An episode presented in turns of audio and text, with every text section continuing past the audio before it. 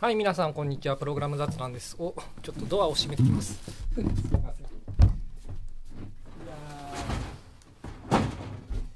ということで、無事、奄美に着きましたということで、今日からしばらく奄美生活でございます。はい。いや、冬はね、やっぱ、東京寒いんで、うん、まあ、奄美でいいかな、ということで、去年もまあ来てたんですけれど、こう、なんか寒いと別に寒くても生きていけるんですけどね。寒いっていうか別に家の中そんな寒くないんですけどなんかあんま動かなくなるんですよね。寒くなってくると。でそれが良くないなと思っていて。なんか仕事もなんかあんま進まなくなってる気がする。うん。まあ気のせいかもしんないけれど。寒いとなんか活動的でなくなってるなと思って、うん、良くないってことで、まあ、多分その、こう息抜きに散歩に出たりすることが減って、まあ運動不足とかではないんですけどね、ステッパーとか踏むんで結局冬も。運動不足にはならないんだけど、なんか、リフレッシュする手段が減るんで、なんか仕事をあんまりしなくなるんだと思うんですよね。ってことで、それは良くないってなんか数年前に思ってですねこう、うん、ちょっとあったかい地域で働くようにしようかなと思ってまあ奄美に来てますと、うん、まあ昔から冬とか花粉症の季節は割とね沖縄行ったりとかいろいろしてたんですけど沖縄はやっぱちょっとねあなんかあんまりこう運動不足になりがちなんで良くないなと思ってなんていうか生活クオリティオブライフが自分的にあんま高くないんで、まあ、奄美大島でサーフィンやりながらがいいかなと今のところは結論付けてます。まあ金かかりますけどね。やっぱ、うん、車とか借りなきゃいけないんで。でもまあ仕事してるからいいだろうと、まあ、それはいいとして、うん、まあというかまあ今週からそんなわけで奄美なんですけれど。でまあちょっと軽めに今回はそのちょうど奄美来たぜって感じなので、あこう、プロファイラーの話とかをしたいかなとちょっと思ってるん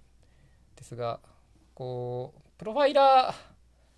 ー、なんて言うんですかね、プロファイラーというか、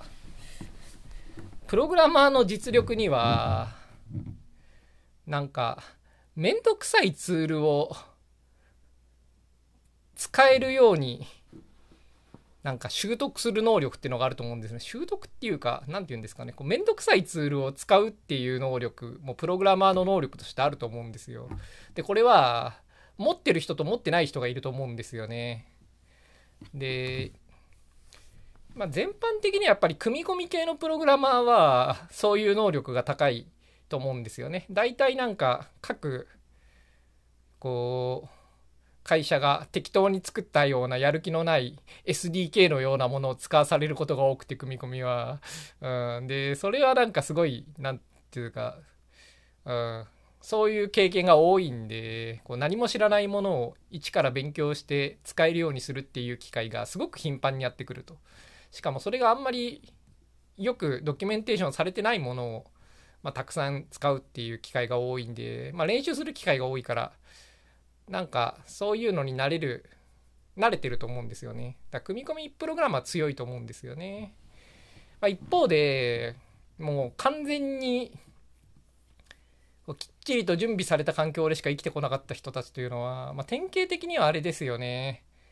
こうビジュアルスタジオ上で C シャープしか書いたことないみたいな人は逆にこういうのはあんまり強くない傾向があると思うんですよね。うん、VS よくできてるんで、しかも C シャープを使ってると本当になんかそれ以外のことをやる必要あんましないんでね。うん、まあ VS は極端な例ですけれど、まあなんていうか成熟した環境で、うん、大きいものしか触っていないと、まああんまりそういう機会多くはないと思うんですよね。そういう機会っていうのはなんかこう、まあちょっと、うん、こう他のことから話す方がそういう機会っていうのはどういう機会か説明しやすいと今思ったんで今回の発端は同期実行ビジュアライザーの話なんですよねいやアロケーターつか最近並列のパフォーマンスを調べていてビジュアルスタジオには同期実行ビジュアライザーっていうのがついてるんですよ。これがむちゃくちゃよくできていて、各コアのどこで寝てるのかとかがすごいわかりやすい。うーん、いやーなんかね、Mac の、何でしたっけ？オートメーターじゃなくて何でしたっけ？あの、なんかインストゥルメンツか。インストゥルメンツもまあまあよくできてるなとは思ってたんですけれど、まあそうは言っても、なんかどこで CPU 寝てんのかよくわからないんですよね、あれね。で、結局、うん、よくわからんなといつも思うつつ、ただ使われてないってことだけはわかるみたいな感じで、うーんって思ってるんですけど、いやー、同期実行ビジュアライザーはその辺すげえよくできててね、なんで寝てるのかがまあまあ予想できる。うん、まあ結局本質的に難しいんで、わからないこともあるんですけれどただまあアロケーターがむちゃくちゃ遅いっていうのはほぼ間違いなくて、うん、でまあなんかそう、まあ、前ちょっと並列アロケーター作ったんですけど今回それとはまた違うところで、うん、すごく遅いということに気づいて、うんまあ、そこもアロケーターで、うん、でちょっとこうほぼスコープ的にメモリーを作って解放して作って解放してを繰り返すようなコードなんでなんかこう、うん、スコープ範囲でプールみたいなのがあれば十分っていうケースなんですよね。だけど非同期に全部しちゃってるんでそのフューチャー使って、うん、そのスコープ的なものがバーチャルな感じになってるんで。うん。まあそこまで簡単じゃないっていうのもあるんですけど。いやまあとにかくこう何でしたっけ？そうそうそう。まあ、それはいいんですよ。同期実行ビジュアライザーですよ。同期実行ビジュアライザー。いやすごいよくできてるんですけど、なんか動かなかったんですよね、最初。で、なんで動かないのかもよくわからないエラーメッセージが出てきて、で、なんかいろいろとググってたら、なんか、このサービス止めたら動いてよみたいなことを言ってるやつがいて、N、なんかカーネルロガーだかなんだか忘れたけど、うん、そういうのをなんか、うん、止めたら動いたっていう人がいて、まあ、それを試したら動いたんですけれど、なんかこういう作業ですよ。うん。いや、こういう作業ってすごい、できる人とできない人分かれると思うんですよね。で、プロファイラーってなんか、どれも使うのめんどくさいことが多いと思うんですよね。デバッカもそうだけど、プロファイラーがやっぱ一番ありますよね。いや、その前に AMD の、私、あの、ライゼン使ってたんで、AMD のなんか、そういうプロファイラーみたいなのがあって、で、それ使おうとしたんだけれども、さっぱり動かんってことで、結構いろいろ頑張ったんだけど、結局動かせなくて挫折したんですよね。で、まあ、ビアその Mac でもインストゥルメンツとかまあ使ったりとかしていて、まあ、こういうプロファイラーって、まあ、使うのが難しいと。まず、なんで難しいのかっていう話から、まあ、なんでっていうか、どう難しいのかって話をすると、動かないことが多いんですよね。うん。なんかプロファイラーとかっていうのはその、まあ、ソフトウェア的に特殊なんでトラブルが多いっていうのもあるしあの使ってる人もやっぱ少ないんですよね。通常のなんというかこう普通にビルドをして実行するということだけよりももう一段進んだ人しか使わないんでその情報が少ないんですよね。でそれを試して動かないって言って解決したっていう人の数が少ないんでこう何て言うかうん。まあ、情報が少ないです。情報が少なくて動かないと。うん。で、たまに本当に動かせないこともあって、まあ、AMD のね、そのパフォーマンスカウンターみたいなの動かせなかったんで、私。まあ、そういうのもあると。で、なんかこう、そういうのをこう、なんか、いい感じに判断する必要があるんですよね。これはいけそうか。これはなんかダメだなとかをね、なんかしばらく触って、なんかこう野生の勘で判断するんですよね、プロファイラーとかって。で、これは使えるって思ったら、使い方を調べてがんいろいろ試すって頑張るんですけど、これも結構、なんていうか、アートの世界で、その、うん、野生の勘なんですよね。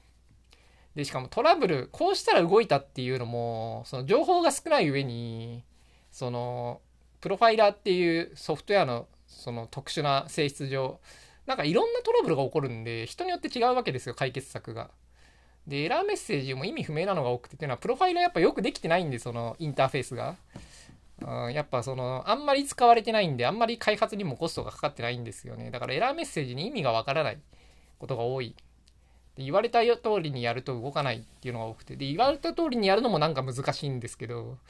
うん、というわけで、プロファイラーってなんかすごい、使うのめんどくさい。ツールだと思うんですよ大体は。うんまあ、簡単なのもあるけれどね本当に、うん、本当に簡単に使えるプロファイラーもあって、うん、でも Mac の Instruments も結構難度高いですよね。いや CPU タイムプロファイラーだっけ？なんかあれだけだったらねまあまあいけるけれどそのもっと高度なことをやろうとすると結構難度高いですよねあれ。よくわからないことも多くて。実際自分もよくわからずに使ってる部分はありますね。いやーなんかねそうプロファイラーそのバージョンが古い情報しかなかったりするからね。新しいプロファイラーで、うん、該当するメニューなかったりするんでね、うん、やりたいことをどうやったらいいのかよくわからないっていうのはよくあるし、うん、だバグってるのと自分が間違ってるの両方があってまあ難しいですよね。いやーでそうなんですよ。でしかも副作用が多いんでねプロファイラーはね。そのパフォーマンスを測りたいところっていうのは死ぬほど呼ばれるところが多くて死ぬほど呼ばれるところはちょっと変えるだけですごい挙動が変わっちゃうんでパフォーマンス的な挙動が変わっちゃうんでその副作用少なく、うん、正確な計測をするっていうのはまあ難しいわけですよね本質的に。うん、だからこうバグってんのか正しいけれど副作用なのかとかも分かんないんですよね。明らかに変なデータだってことは分かるんですけどそれが正しい結果なのか何か自分が間違ってるのか区別がつかないと。うん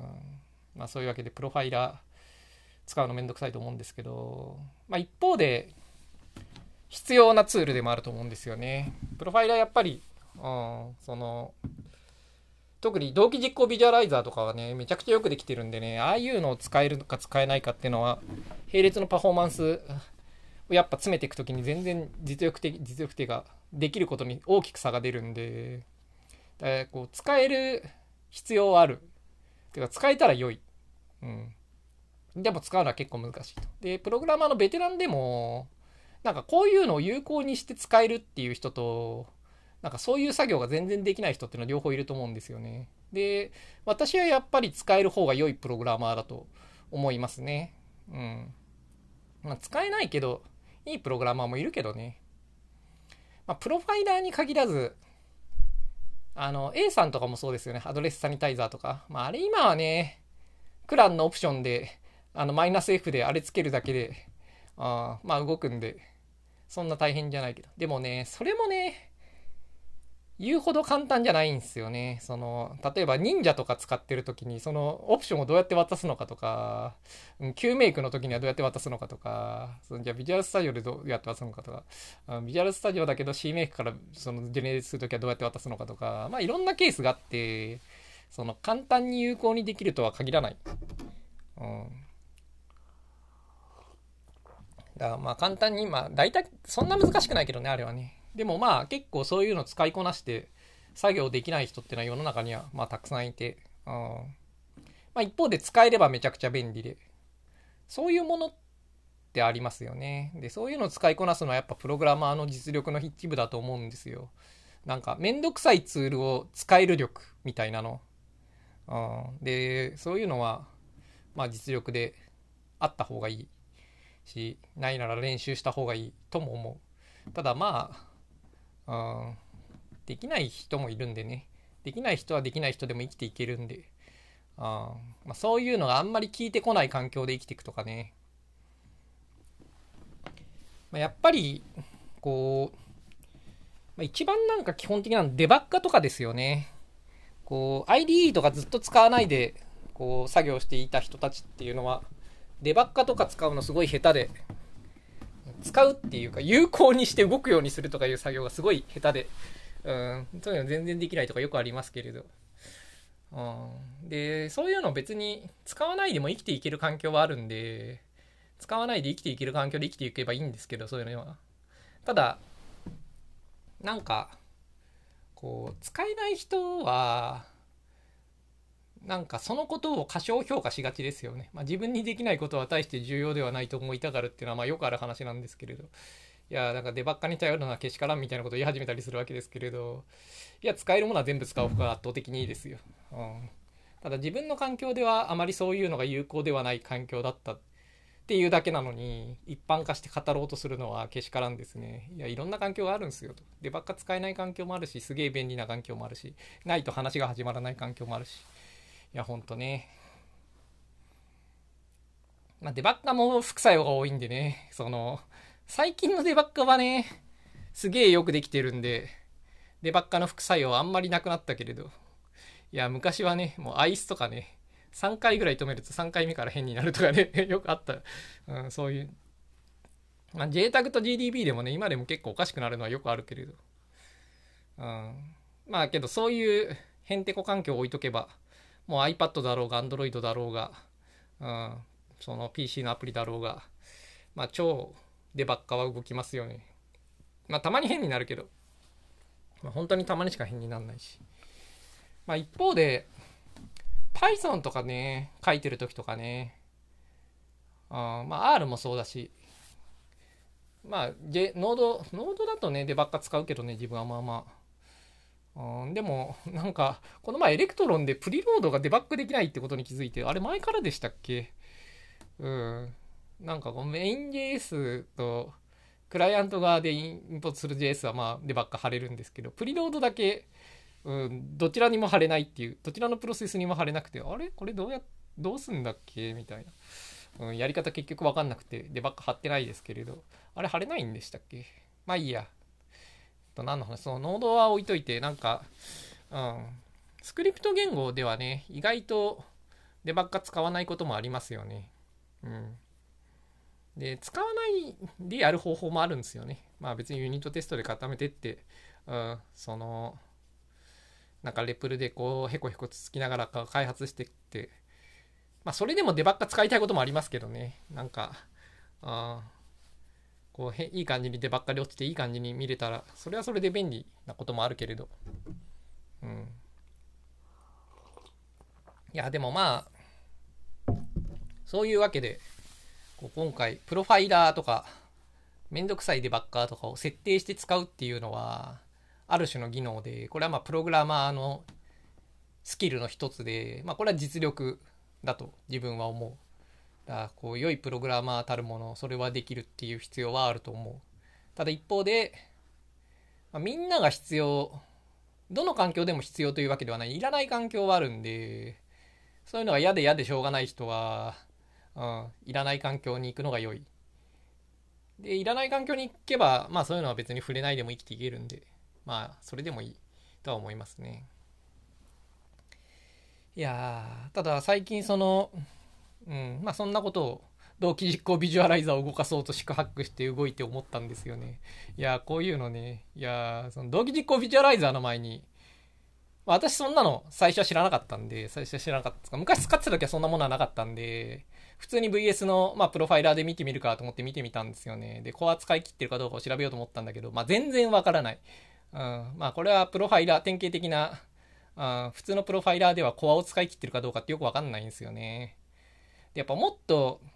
プロセッサーのパフォーマンスカウンターに近い情報が必要だなと思っていろいろ調べてて、まあ、それで AMD のなんか、うん、プロファイラーみたいなの見ようとしてうまく動かなかったりとかして、まあ、同時実行ビジュアライザーも動かなくてうーんって思って頑張ってたら動いたっていう話なんですけど。いやでそうそうそう。いや、昔はね、自分が VS で開発した頃っていうのは、こう、ビジュアルスタジオ2005とかが一番使ったのかな。うん、2008? うん、2008も使ってるはずなんだけれどな。うん、まあちょっと、その社内のベータ版とかを使ってるんでね、こう最終的なコードネームが違ったりとかして、うん、なんか、ウィドビーとかオルカスとか、うん、まあいいや。あまあとにかく、自分が触ってた頃は、その、まだ、コアは、もう、うん、デュアルはまあ割と普及してて、クワッドはまあ、まあハイエンドではあったけれど、その、一般のクライアントは、うん、4コア8スレッドではなかったまだ、うん、まあハイエンドがそういう感じっていう感じで。でそんな時代なんでそのビジュアルスタジオのプロファイラーがそういうコアを使い切るみたいなのにそんなにまだ充実はしてなかったんですよね。で社内でへんてこなプロファイラーはあってでそれは結構、うん、コアを意識したものになっていて、まあ、そういうのが大体もっと後のバージョンの VS で正式にもっと良くなって入ってるんですけれど、まあ、当時はそういうなんか、うん、社内の変なプロファイラーを頑張って使うって感じで、まあ、作業してたんですけれど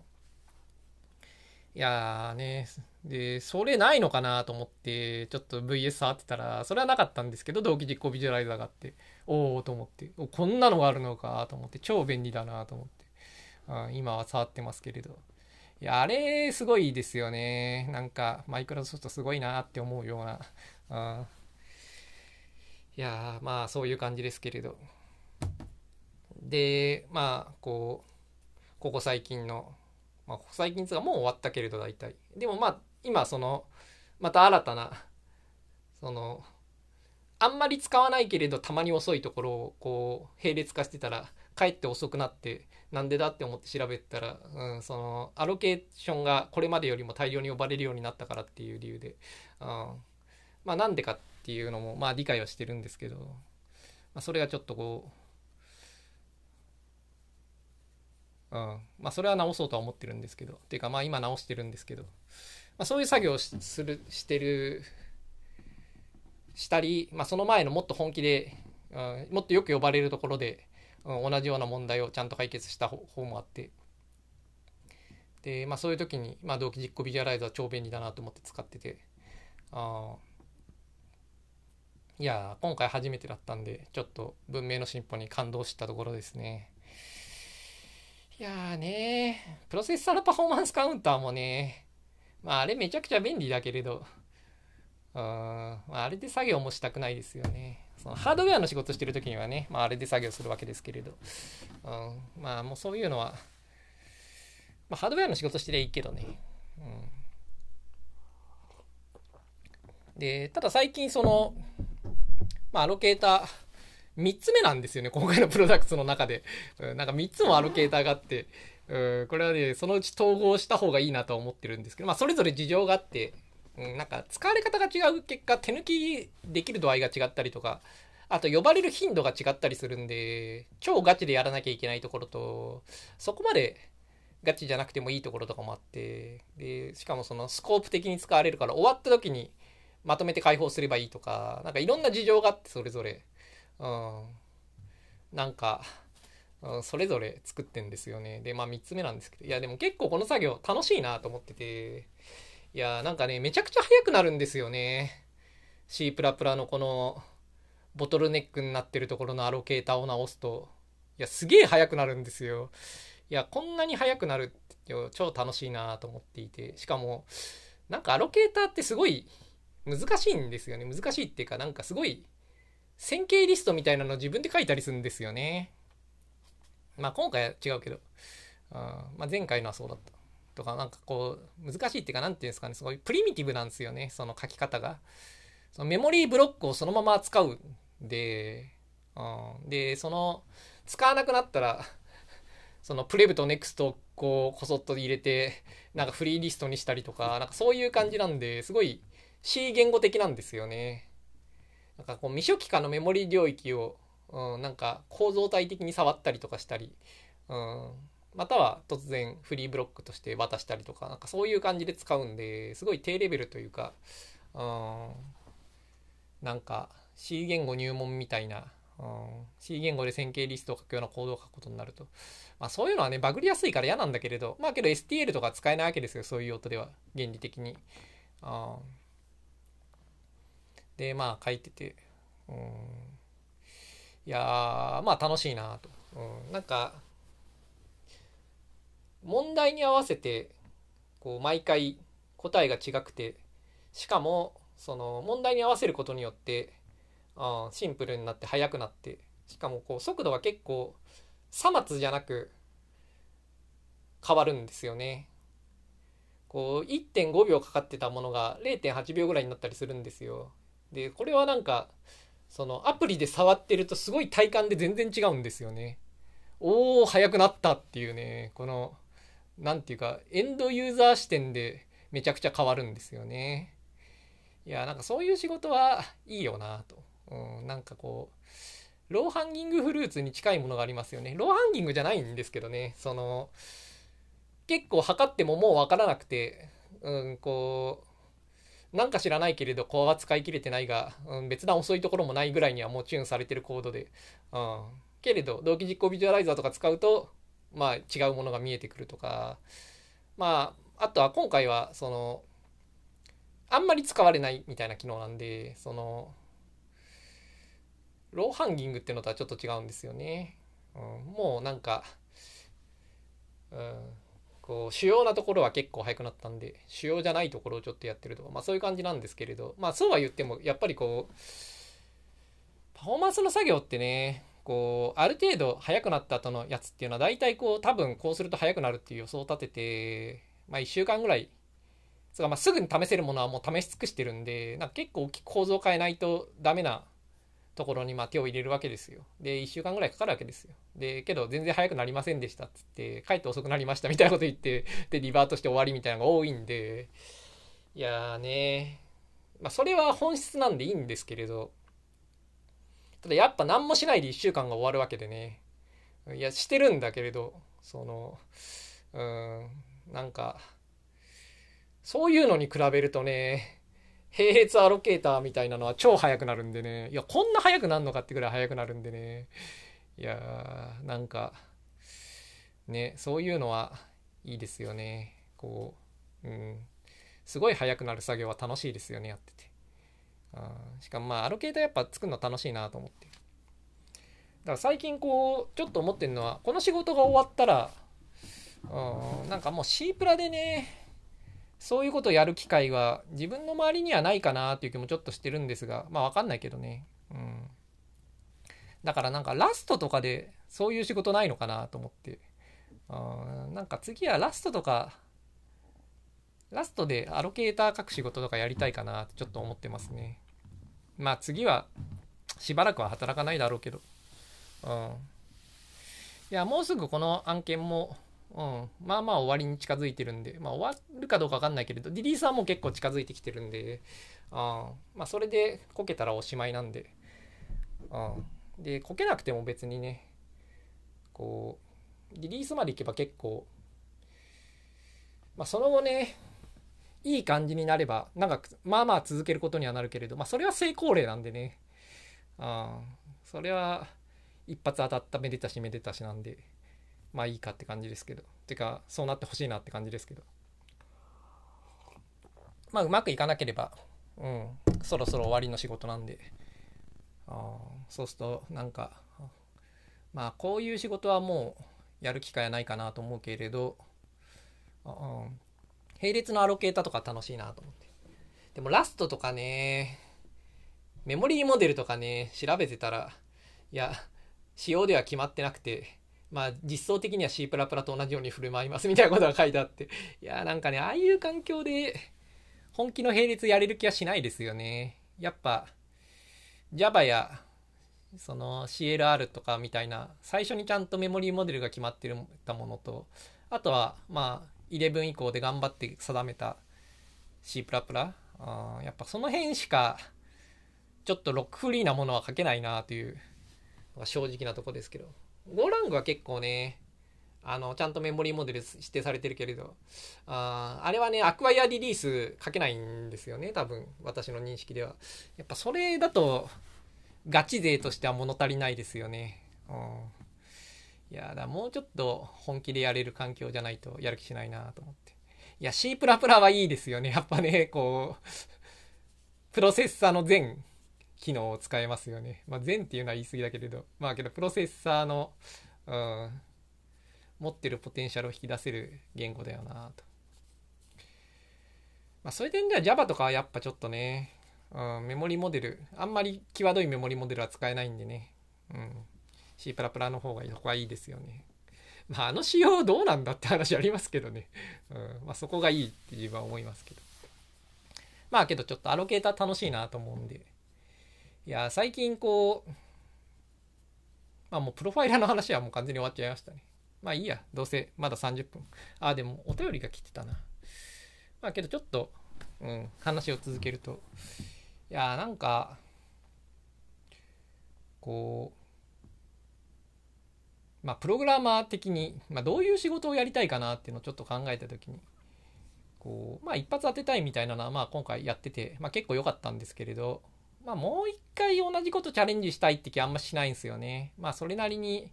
やっぱうまくいかないことも今回はあってもういいかって思うことも多かったんであまあこれで終わりでいいかなと。でまあ、他にどういうことやりたいかなとプログラマー的にあ思うと、まあ、やっぱ楽しいコードっていうと、まあ、楽しいコードを書くのいいかなとちょっと思ってんですよね。で、まあ、プログラムいろいろあるんで、うん、別に好きなのをやればいいと思うんですよね。で、もう自分は結構、なんかキャリア的には終盤っていうか、もう将来とかはあんまり考えなくていいと思うんですよね。最初から考えなくていいんじゃないかっていう気も最近してるんですけど、まあ、それはそのうち話しますか。うん。まあ、もう結構、なぜか知らないけれど、新型コロナが流行した結果、めちゃくちゃ金融資産が膨れ上がり、いや、あれなんでなんですかね。よくわかんないんですけど、まあ、めちゃくちゃ資産は増えて、も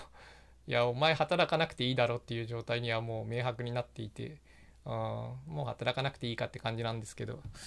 あまあ、そういう感じなんで、しかもまあ年齢的にもね、もう40代中盤で、あ次の仕事はもう50代にかかる仕事になるだろうし、まあ、そうするとね、別に、その先のことなんてね、そんなに将来、将来性のある技術とかをやるとかそういう必要はもうあんましないんで、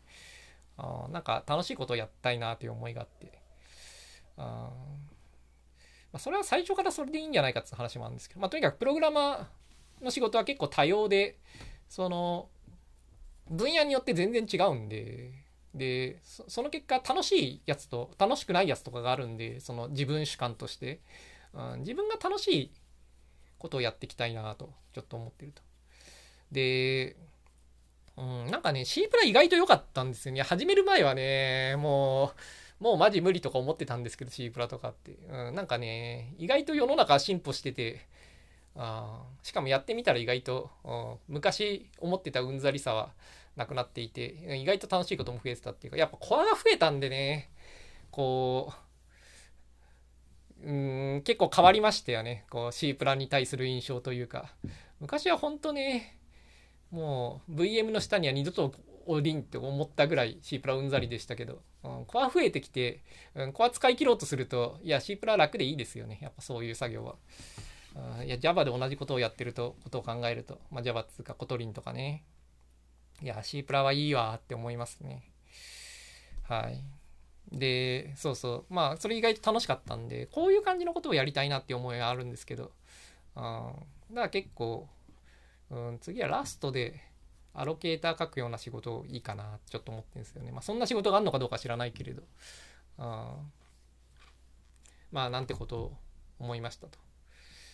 まあいいや。うん。そんな感じで。で、ということで今週はプロファイラーとかそういう面倒なツール使うっていうのはなんか、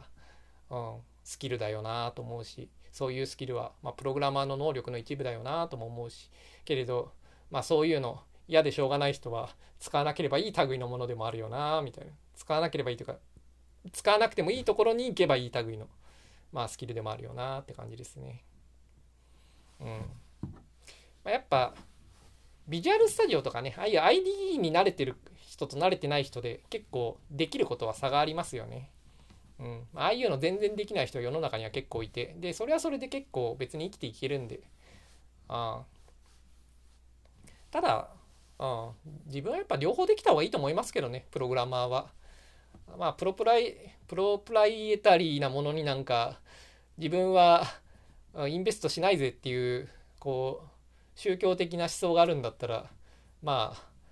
それはそれでいいかもしれないけれど、うん、宗教的なそういうのがないんだったらあ好き嫌い言わずに全部できた方がいいっすよと個人的には思いますね。まあなんか得るものはあるし、うん、ということではい。お便り行ってみたいと思いますと。今週のお便りですと。えっ、ー、とおはこんばんおはこんちばんは増田ですと。はい、どうも。おはこんばんちは。有野です。はい、どうもと。で、えっ、ー、と、ありがたいことに S から始まるゲームコンソールを作る会社から内定をいただきましたと。ほうほうと。で、同時に秘密結社からも内定をいただき、どちらで、どちらで魅力的で迷っていますと。まあな、タイプですね、これは多分。どちらも魅力的で迷っていますと。えー、そこで質問ですと、秘密結社は他の方に聞くとして、狩野さんに今後のコンソール業界の展望について聞いてみたいです。いや、知らないですね。まあいいです。はい。現状、労働条件が魅力的すぎて逆に怪しく感じていますと。ちなみに仕事はハードに近い、かっこ低レイヤーなかっこ閉じ、ソフトウェアエンジニアです。いや、全然知らないですね。すいませんという感じですけど。まあ S っていうのが、まあ、どこを指してんのかわかんないですけど、まあ、ソニーだとしてまあ、勝手に答えますと、うん、なんか、ソニーは最近のことは知らないですけれどなんか56年前の印象では結構なんつうか社内のエンジニアはいなくなってる印象でしたけどね 自分の中では。ソフトウェア系の人は、うん、だからなんかただどうなんですかね。あのゲーム側の人は結構優秀な人も残ってたんで、うん、本体の方というかあの本体じゃなくて何でしたっけ。あの、SCE でしたっけ？忘れたけど。まあいいや、ちょっと会社名出しすぎですね。まあいいや、ゲームコンソール出してる側の方は、どうなったんだっけ？いや、何を言おうとしてたんだっけ？忘れちゃった。あまあ、とにかく、その本体の方はなんか結構プログラマー抜けられていて、あなんかあんまり、こう、技術力を失ってるかなという印象でしたね、自分は。で、あんまりいい噂は聞いてなかった。ただ、また聞きなんで、うん、そんなに中のこと詳しくない。で、その、なんかゲームの方を作ってる関連会社とかは、うん、結構いいプログラマーも残ってそうで、そっちは技術力もありそうでしたね。だから、うん、まあ、でかい会社はね、こう行く場所次第っていう部分はありますけどね。ただ、うん、そのゲームコンソールの、なんか、ハードウェアのそばって、うん、いいプログラマー、残ってなさそうな印象なんですけどどうなんですかね。ただ全然知らないんでね、うん、例えば PSP とかは結構いいハードでしたよね。あれ、自分は結構 PSP はよく使ってもいたしまあまあそのいじる系のことも調べてはいた。結局いじんなかったけどね、うん、PSP 結構いろいろいじりがいのあるハードウェアで、うん、いやなかなか面白いなと思ってましたけどあれは結構技術力を感じるものだったんで当時のソニーはやっぱ良、うん、かったと思うし。で、最近ね、の PSP とか、あ、PS とか自分全然知らないんで、うん、PS5 が出てると思うけれど、5と4の違いもわからないというか、自分、もっと言えば2ぐらいから先わかんないんでね、うん、セルぐらいまでしかわからないんで、もう最近のことは全然わからないですね。セルとかはなんかね、大分の方に工場があってとか、なんかそういうどうでもいい話は、なんか昔はいろいろ聞いてましたけどね。まあまあ近い業界にいたんで。いや、最近のことはわからないですね。で、まあ、これが S が、うん、違う会社だったらばわかんないですね。つが、まあ、話を戻して、ゲーム業界どうなんですかね？むしろ私が聞きたいですね。詳しい人にちょっと聞きたいなと思ってるぐらいなんですけど、どうなんですかね？なんか自分の印象では、やっぱ最近は、その中国の原神とかよくわかんないけど、あの辺のゲームとかがすごいよくできてるようになってきて、うん、で、しかもああいうのってやっぱ、そのゲームエンジン使う感じのものなんでなんかなんて言うんですかね。そういうので勝負するようになるとなってるんですかね。なんかそういうので勝負するようになってるのかなとなんとなく思ってるんですけど一方でそういうゲームエンジンの上で勝負するようになってくるとプログラマー的には楽しいのかっていうのはよくわからないとこですね。その、まあそういうのはそういうので楽しいっていうのはもちろんあるとは思うんですけど、なんかゲームプログラマー昔はね、こう全部、うん、自分らで作る的な楽しさが、うん、あった印象で、まあそれは社内のライブラリーチームとかがもちろん作るっていう部分はあったとは思うんですけれど、まあそれでもなんか社内で結構閉じてるもので、うん、そこは面白みもあったと思うんですけれど、各会社ごとにね、なんかこうその会社のゲームエンジンみたいなのがあってね、うん、なんかそういうのはなんかゲーム業界の魅力だなと思ってたんですけど最近なんかそういうのじゃなくなってきてんのかなと。やっぱこうより何て言うんですかね。こうワールドシミュレーターじゃないですけどなんかこう長くこう生き残る何て言うんですかね。シーンがあんまり限定されてないようなソフトウェアが増えてくるとやっぱ昔ってそもそもにその各シーンで使われる最大メモリーとかを結構まあ決めれたわけですよね。特に1人のゲームだった場合とか2人だったらできることなんて限界があるわけじゃないですか。でも最近はやっぱりこううん。こうそういうのがつか昔はだからそういうの限定できてたんでそもそもにヒープをアロケーションしたりとかする必要もなくてなんか完全に固定でやれたわけじゃないですか。まあ、やってたかどうか知らないですけど、うん、いつぐらいからそういうのじゃなくなってるのか知らないけど。いや、でもまあそういうところの上で全部自分たちに必要なものを作っていくっていうのはすごい楽しそうな業界で。で、だからなんか腕利きの C++ プログラマーとかがよく集まってるという印象だったんですけれど。なんか最近なんかそういう感じじゃなくなってんのかなっていう印象があるけれど、ただもう全然ゲーム業界の人に会ってないというか、あの、コロナが流行り始めてから、もう全然プログラマーと会ってないんで、最近の事情知らないんですよね。で、いや、ゲーム実況とかで、その、見てるゲームを見て、そうか、中国がこんなん作ってんのか みたいな感じで、うん、なんかこ、こういう延長になっていくと、何て言うか、プログラマーよりも、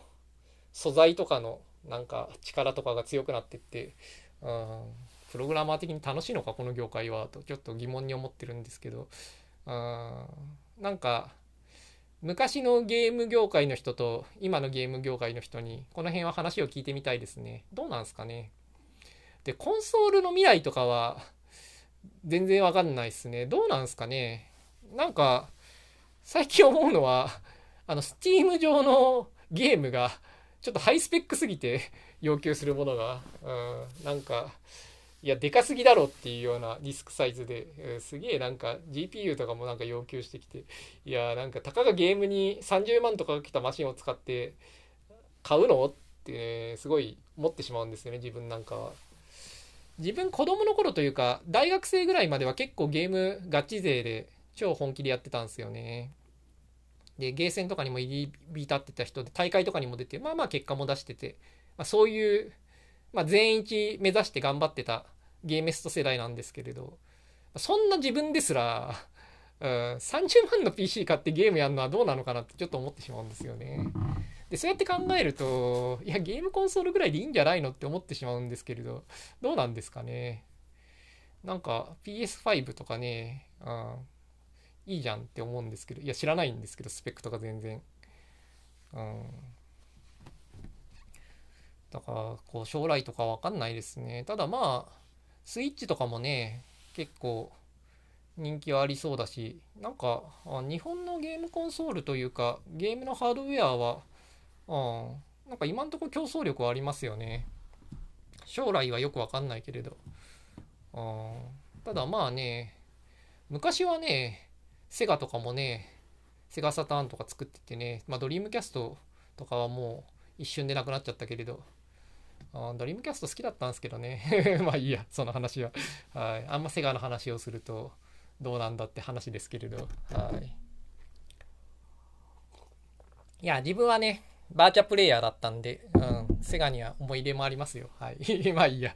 うん、まあしかもプヨラーだったんでね。で、まあもういいや、その話は。はい。えー、っと、ゲームコンソール、うん、そんなわけで知らないっすね。いや、最近のゲーム全然知らないっすね、ほんと。うんしかもまあそんなにやりたいとも思わないですね。こう、ゼルダだけやりたいなとは思うけど、時々。うん、だからスイッチ買ってゼルダやってもいいかなと思うけれど、それぐらいかなって感じですね。あ最後にやったのは、モンハンセカンド G。まあ、トライだっけまでやったけれど、本気でやったのはセカンド G までですね。あ多分。その後ゲーセンでファイナルファイトに一瞬ハマってあラス面ぐらいまでワンコインできるようになったけどクリアはまだしてないんですよね。あまあけど結構もうちょい続ければねクリアできるぐらいまで行ったんだけれどね。まあ引っ越ししちゃったのとなんかコロナが流行ったりして行かなくなってそれ以来って感じですね。だから結構最近にやったんですよそのファイナルファイトはね。いやーまあ関係ないけれどコンソールは。ゆっくり実況を作りたいんで、そのために東宝やりたいなと思ってますね。はい。うん、まあ全然関係ないけれど。いやゲームコンソールどうなんですかね。自分はまあ、ガチで触ってたのはスーファミまでなんで、あ本当にわかんない。プレステもそんなにやってないんですよね。サターンは借りてやってたぐらいで持ってはいなかったんですよ。まあよく借りてましたけどね、サターンはね。友達ん家に泊まりに行ってやっぱ夜中まで対戦してたっていう思い出は、スーファミとサターンが多いですね。まあドリキャスも結構やったけれど。うん。いやーね、サターンのネイバーチャツはね、シャカパンが強くてね、ってまあいいや。もうこういう話はやめましょう。はい。えー、ということで、はい。将来性よくわかんないです。はい。ただ条件いいっていうのは自分も聞いてますね。その S 系列のゲーム作ってる側はやっぱヒット作がヒットしてそれなりに売れれば給料は結構上がるんで、その自分がそんな働いてなくても給料上がるみたいな。まあそれは別に悪いことじゃないっていうか、そういうもんですよね。その働いたから給料が上がるっていうのは間違いで、うん、会社の業績が良ければ給料上がるもんで。それは働いてるか働いてないかとは独立した話なんでまあまあまあ関係はあるけれど